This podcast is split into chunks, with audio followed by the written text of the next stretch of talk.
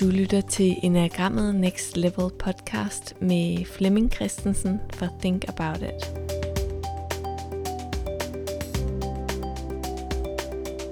Du lytter til Enagrammet Next Level podcast, og jeg er Charlotte Heij Hase, og jeg sidder her med Enagram-ekspert Flemming Christensen. Og øh, han har blandt andet skrevet bogen Enagrammet og typernes indbyrdes relationer – så i den her episode, så kunne vi godt tænke os at gå lidt ned og kigge på enagrammet i forhold til, hvordan kan vi bruge det, og hvordan kan det påvirke vores relationer på en god måde. Så øh, måske vi skal starte med at høre, hvordan kan det være, at du tænkte, der var behov for, for en bog inden for det emne? Det interessante med alle mennesker, uanset om vi kender til enagrammet eller ej, er, at vi godt kunne tænke os, at vores partner var på en anden måde, så jeg følte mig elsket. Så jeg kunne da godt tænke mig, at min, øh, min kæreste øh, sådan spurgte lidt mere ind til, hvordan jeg havde haft det sådan i, i løbet af dagen. Men det skal ikke være et krydsforhør. Det skal bare være sådan en lille, en lille, lille let snak. Og det ville være dejligt, hvis hun startede med mig frem for begynde at ævle dig ud af med alt, hvad hun har lavet. Og lave sådan et datadump med alle hendes fantastiske gøremål, og hvor intens det har været, og hvor personligt det har været, og hvor dybt det har været. Øh, for mig skal det ikke være dybt og personligt og intens. Det skal bare sådan have en lille, en lille chit-chat. Så hvorfor fanden gør hun ikke det? Det er da også virkelig, virkelig irriterende. Så kan jeg jo spørge min øh, kæreste, hvad kunne du godt tænke dig? Jamen, det kunne være virkelig dejligt, skal, hvis du spurgte ind til min dag virkelig dybt og intenst og længe, så jeg virkelig kan mærke, at du forstår, hvor hårdt det har været, og hvor meget jeg har været inde i mine egne personlige, menneskelige gemakker, og dem, jeg har været sammen med, de også har været inde og måske kigget på nogle menneskelige udfordringer, og øh, være sammen med mig, måske sådan Ja, det kan da godt være, at det tager en times tid, sådan lige, at jeg får lov til at fortælle, hvordan min dag har været. Og jeg tænker, gud fader skuret, øh, det orker jeg faktisk ikke. Men jeg vil gerne have det på min måde, og min kæreste vil gerne have det på sin måde.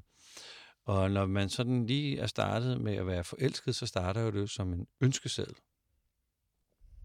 Så bliver det til en kravliste. Og så ender det med at sådan blive skilsmissedokumentet. Mm. Fordi jeg bliver aldrig rigtig set, eller hørt, eller mødt af min, øh, af min partner derhjemme.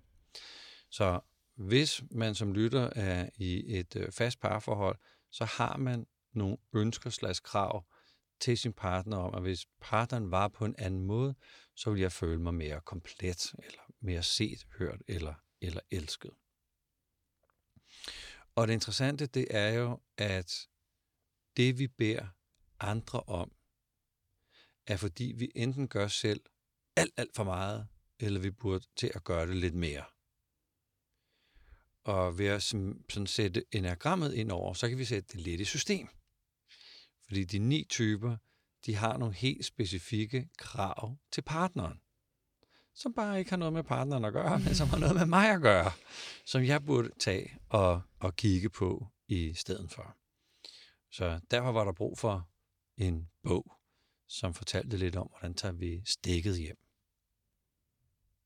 Sådan, så man ikke forlanger, at ens partner skal gøre nogle bestemte ting.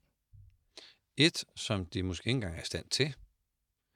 Og to, hvis de gør det. Ved du for eksempel, hvad du godt kunne tænke dig, at din partner gjorde over for dig, så du ligesom følte dig mere set og hørt og mødt? Ja. Vil du dele det?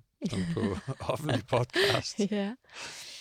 Jamen, jeg ville da gerne have, at han, øh, han tog mere over med børnene, hmm? sådan så jeg kunne arbejde lidt længere og, øh, og, og være til stede, når jeg kom hjem. Så, ja. Okay, ja. og være til stede, hvad, hvad mener du med det? Sådan, på hvilken måde? Sådan, så jeg ikke hele tiden, nej, jeg er sådan op i hovedet, øh, ikke hele tiden er på vej, og jeg hele tiden tænker på noget, jeg mangler at lave, eller gerne vil lave. Okay, så han, øh, han skal være til stede som med noget nærvær, eller sådan. Er det det, du mener? Er det ham, der skal være til stede? Ja, altså nu, nu var det bare et eksempel med, at han skulle øh, tage børnene mm. mere. tage børnene mere. Ja. Øhm, og, og hvad betyder det egentlig at tage børnene mere? Altså bruge nogle flere timer med børnene, eller hvad er den, der får dem sendt godt afsted, eller hentet dem? Altså hvad, hvad ligger der i det, tænker du? Jamen det hele. Både være til stede og, og hente. og Okay. Okay, okay, okay. okay. Og så ved vi to, det har overhovedet ikke noget med de mænd at gøre. Fordi hvad har det med dig at gøre? Det kan være, at du overforbruger dig selv Mm. og glemmer at sige fra, eller være fuldstændig klar på, skal du høre skatter, nu er det dig, nu træder du til. Og lige en, der faktisk mener det, så du ikke kommer til at tage den alligevel bagefter. Det kan være, at det handler om, at dit krav om nærvær fra ham er noget, du har det svært ved over for dig selv, at skabe nærvær ved over for dig selv. Så stille og roligt, når man arbejder med enagrammet, så vil man sådan øh, lytte lidt til, hvad er det, jeg godt kunne tænke mig, at en, der holder af mig, altså min partner, gjorde. Og når man så lige får at vide, det har overhovedet ikke noget din partner gør, så er man sådan lidt øv. Mm. Fordi det vil faktisk være dejligere, hvis min partner gjorde det. Ja, men hvis din partner gjorde det, så får du bare forstærket de mønstre hos dig, der ikke virker. Altså, så kan du arbejde endnu mere. Så kan du give en endnu mere gas. Så kan du tage en endnu større ansvar. Og fuldstændig komme til at glemme dig selv. Og derfor synes jeg, at der var brug for, for en bog, at vi faktisk brugte vores partner som spejl til at opdage, wow, hvad har det med mig at gøre? Mm. Ja, fordi vi er jo ikke i den her verden alene. Altså, det er jo ikke nok at have en indsigt i os selv, uden mennesker omkring os. Præcis.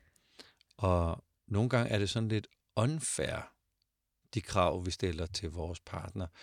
Vi nogle gange kan de ikke øh, levere det.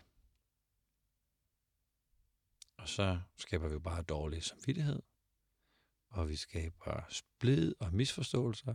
Så hvis vi opdagede, øh, det har noget med mig at gøre, det, det er mit stik, jeg skal tage hjem.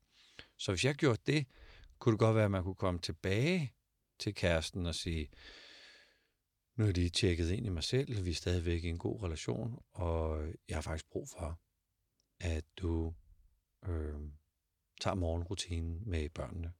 Jeg godt tænke mig, at den lå hos dig. Og få det, få det sagt fra et selvkærligt sted, og sagt det fra et sted, hvor vi stadigvæk er i relation med, med den, vi siger det til. Så det tror jeg, der er god behov for Mm. plus vores børn, der ligger jo også en lille finurlighed i det, at, at rigtig, rigtig, rigtig mange, der går på arbejde, kunne godt tænke sig, at virksomheden var på en anden måde, så det var mere meningsfuldt for mig at gå på arbejde. Altså, jeg har fuldstændig misset den pointe, at det er mig, der skal skabe mening i mit liv. Der er ikke et arbejde eller en chef eller en virksomhed, som skal gøre et eller andet, så det er meningsfuldt for mig. Jeg skal synes det. Jeg skal, jeg skal skabe mening i mit liv. Så børnene sidder jo ved middagsbordet og hører forældrene brokke sig over et eller andet med deres chef. At chefen ikke kunne ændre sig en lille smule, fordi så var det mere meningsfuldt at gå på arbejde. Men ungerne kommer jo også til at høre forældrene tale sammen om, hvis nu du bare lige gjorde det, Mm. så vi kommer faktisk til at gøre hinanden forkert, og vi opdrager børnene til, at der er nogle andre, der skal være på en bestemt måde, for jeg elsker mig selv, og min virksomhed eller min chef skal være på en bestemt måde, så der er mening med at gå på arbejde. Og jeg tror, at lektien handler om, at vi skal lære at elske os selv, og vi skal lære at skabe mening i eget liv. Så det er sådan den, den dybere, den dybere øh, årsag til, til, at den her bog, den er, den er blevet skrevet. Mm.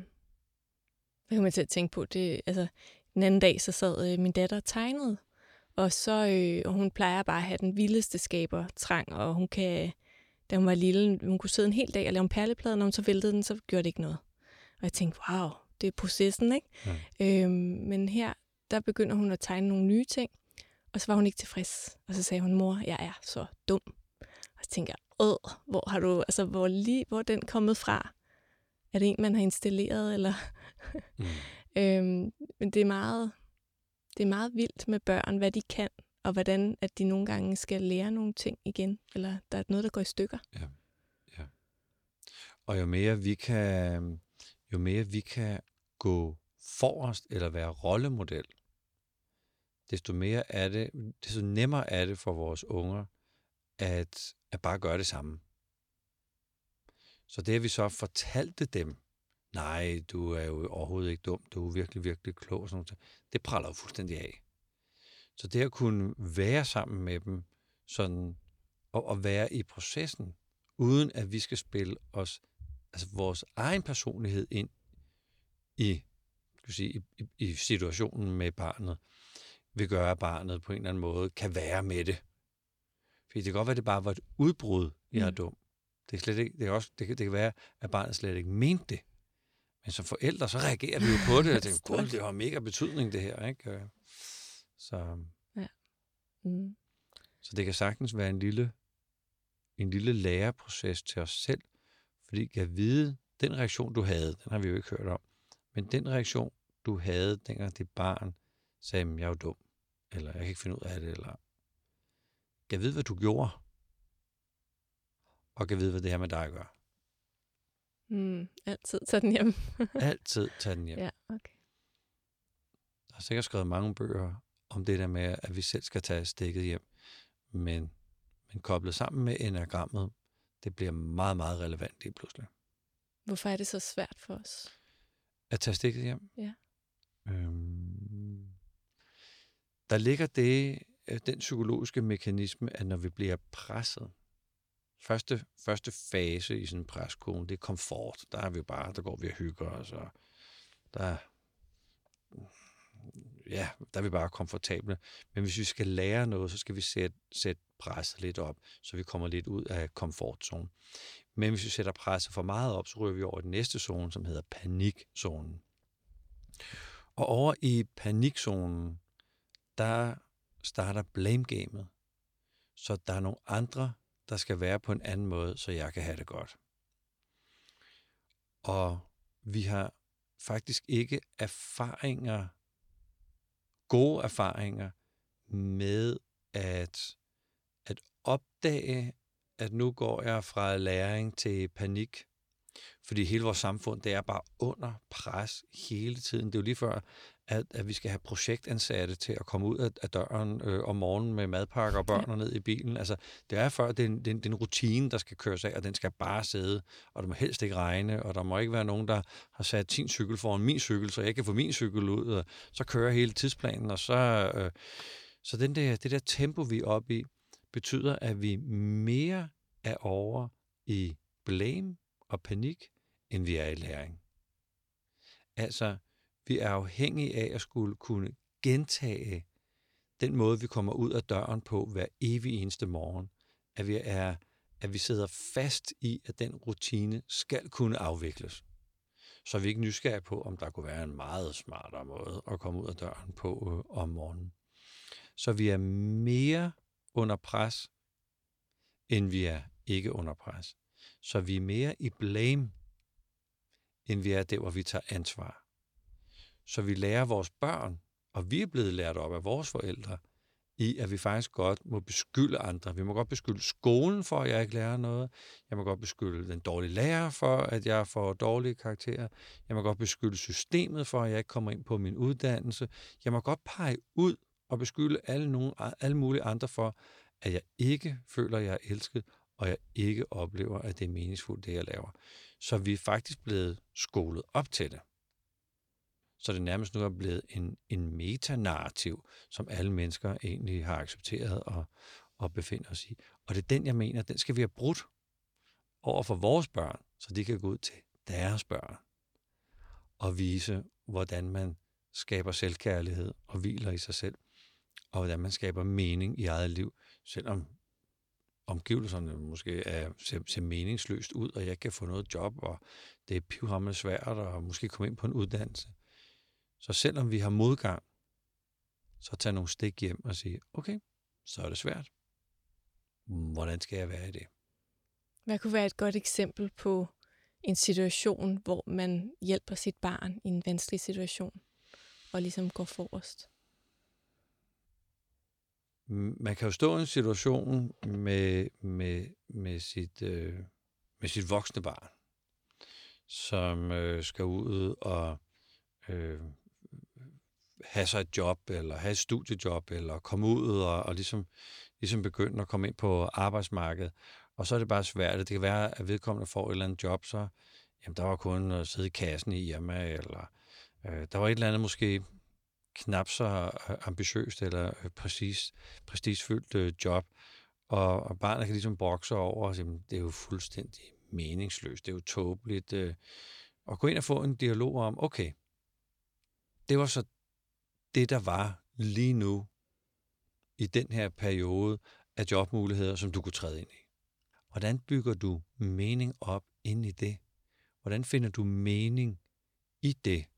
Hvordan bliver det meningsfuldt, at du er der?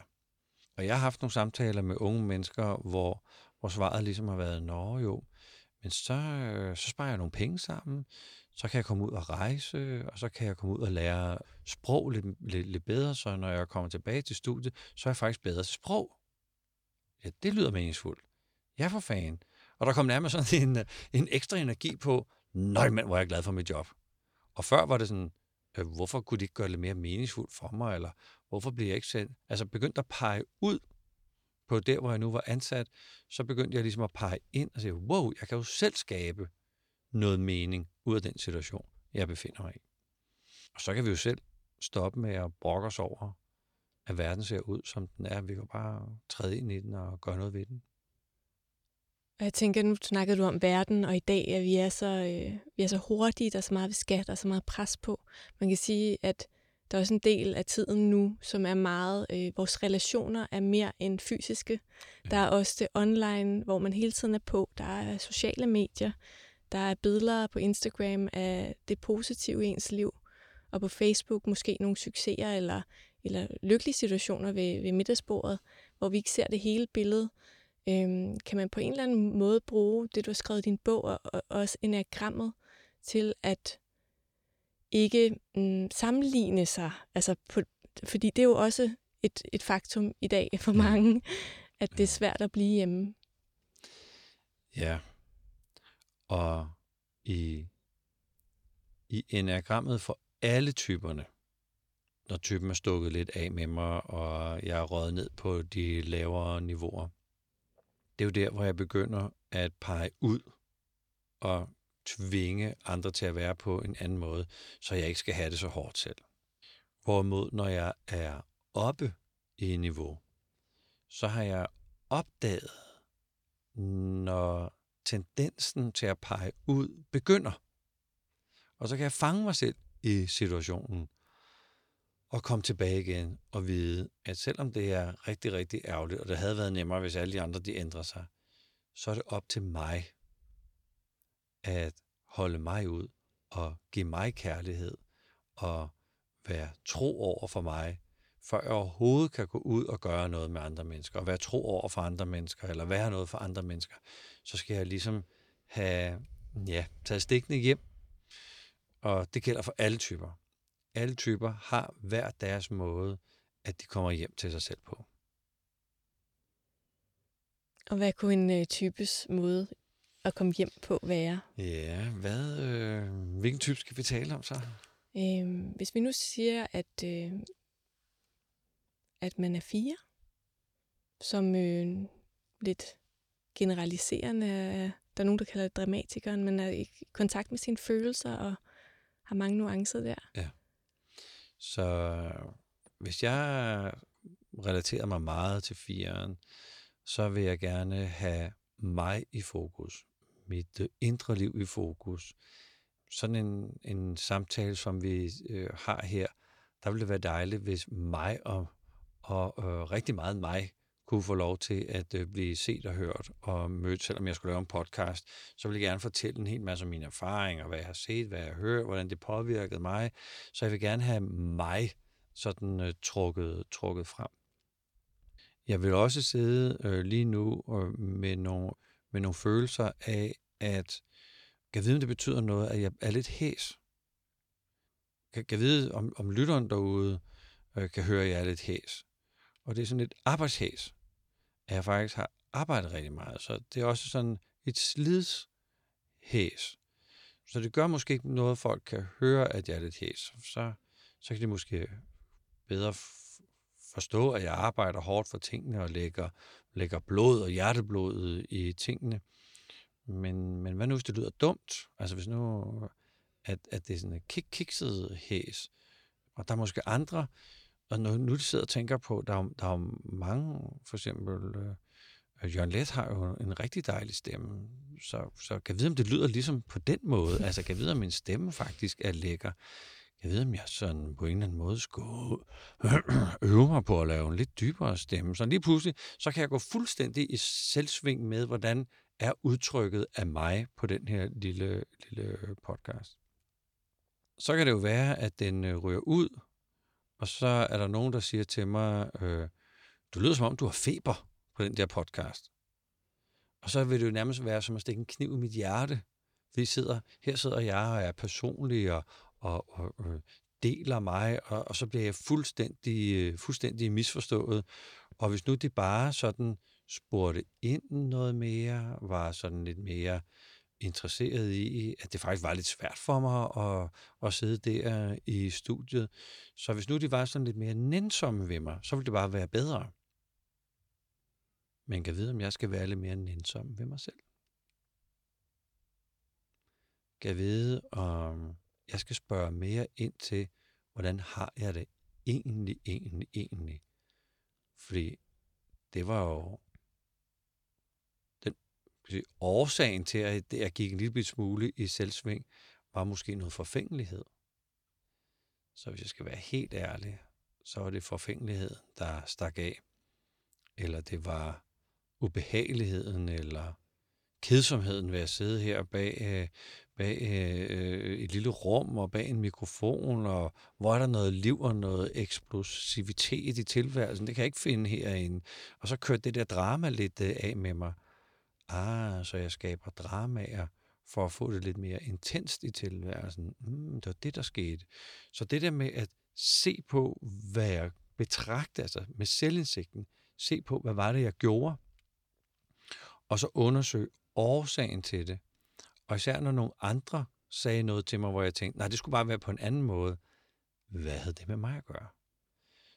Så tag, tag stikkene hjem ved at opdage, at jeg reagerer på, hvad andre siger eller gør over for mig, men det har altid noget med mig at gøre.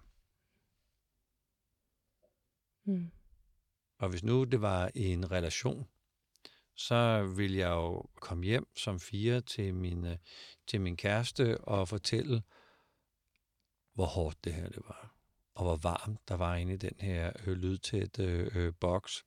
Der var også mørkt, og så ved jeg faktisk ikke, øh, om, om naboen, øh, den lyd, man kan høre inden for naboen af, om det går igen, så ved jeg faktisk ikke, om kvaliteten på det her sted var sådan helt god. Om det overhovedet kommer ud og godt, det jeg har lavet. Og der der skal min partner lytte til mig, være der for mig, være lidt i smerten sammen med mig. Det, det er nu et krav til min partner som fire. Men hvad er det med mig at gøre? Er, er det en smerte, jeg er med? Eller har jeg startet en smertefølelse for at skabe noget opmærksomhed over for min partner, så min partner har lyst til at lytte til mig? Så det er hele den der fest, vi kan bruge, når vi spejler os i vores nære relationer. Nu er det jo sådan, at, og det er måske det der med at pege på andre, man kan jo godt have lyst til, hvis man godt vil dykke ned i enagrammet og de indbyrdes relationer, så kan man jo godt have lyst til, okay, jeg kan godt have lyst til, at, at alle omkring mig så også kender til enagrammet. Sådan så, at vi kan virkelig forstå hinanden og det er ikke bare mig, der sidder der og har den her viden, og måske kommer til at, at bruge den på en uhensigtsmæssig måde. Men det er jo ikke rigtig indgangsvinklen sådan i bogen, at man skal, at de andre også skal kunne mm. kende deres type og ens type. Og, altså, man behøver ikke have den deciderede samtale, vel? Men det vil hjælpe. Ja. Det vil hjælpe, fordi så kan den, kan den anden, man taler med, også tage sine stik hjem Men hvis det ikke er tilfældet, så det, at jeg kan tage mine egne stik hjem, det, det må være et godt sted at starte. Hvis nu vi skal kigge på, øh, på praksiser, hvis nu man skal øve sig på det her, så vil en, øh, en god praksis være at gå på opdagelse i, hvad er det, man godt kunne tænke sig, at den anden, for eksempel i privaten, gjorde noget mere af, som alt andet lige vil være godt for mig. Og måske lave en lang liste. og så begynde at kigge på de her punkter og sige, hvad har det med mig at gøre? Listen kan også indeholde ting, som partneren skal lade være med. Fordi hvad har det med mig at gøre? Øh, min egen øh, dejlige kæreste, øh, hun har alle mulige holdninger til, hvordan jeg skal drive min forretning.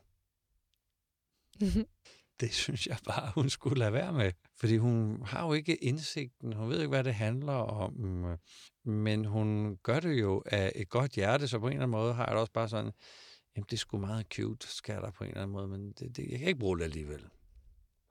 Hvad har det med mig at gøre? I bund og grund, så handler det om, at jeg kan faktisk ikke tåle at høre, at jeg eventuelt skulle gøre det forkert. Det er rigtig, rigtig, rigtig svært for mig.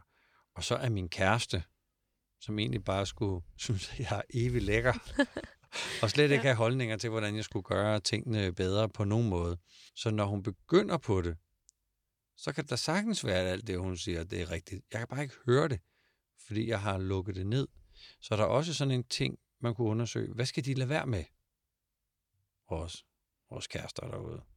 Og til lytteren. Hvad kunne det være dejligt, at din kæreste lå være med at gøre? Og igen, det har intet med kæresten at gøre, fordi hvad har det med dig at gøre? Det kunne være en mægtig, mægtig fin øh, øvelse. Ja, og hvis man ikke er i parforhold, hvem kunne det så være? Så kan det sagtens være, og det her det er noget, der udspiller sig i nære relationer. Så det kan godt være, at det er en nær kollega. At man på en eller anden måde tænker, det, det burde du da gøre, eller det kunne du da godt lige gøre. Altså, hvorfor gør du ikke det? Så, så det her, det er nære relationer. Mest tydeligt med dem, vi, øh, vi holder af øh, i vores øh, kærlighedspartnerliv, men det fungerer også med dem, vi er sammen med i et professionelt partnerskab.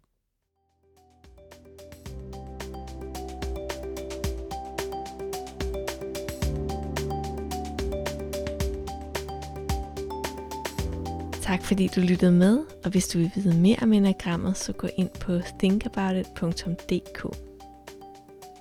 Og du finder testen under thinkaboutit.dk-test.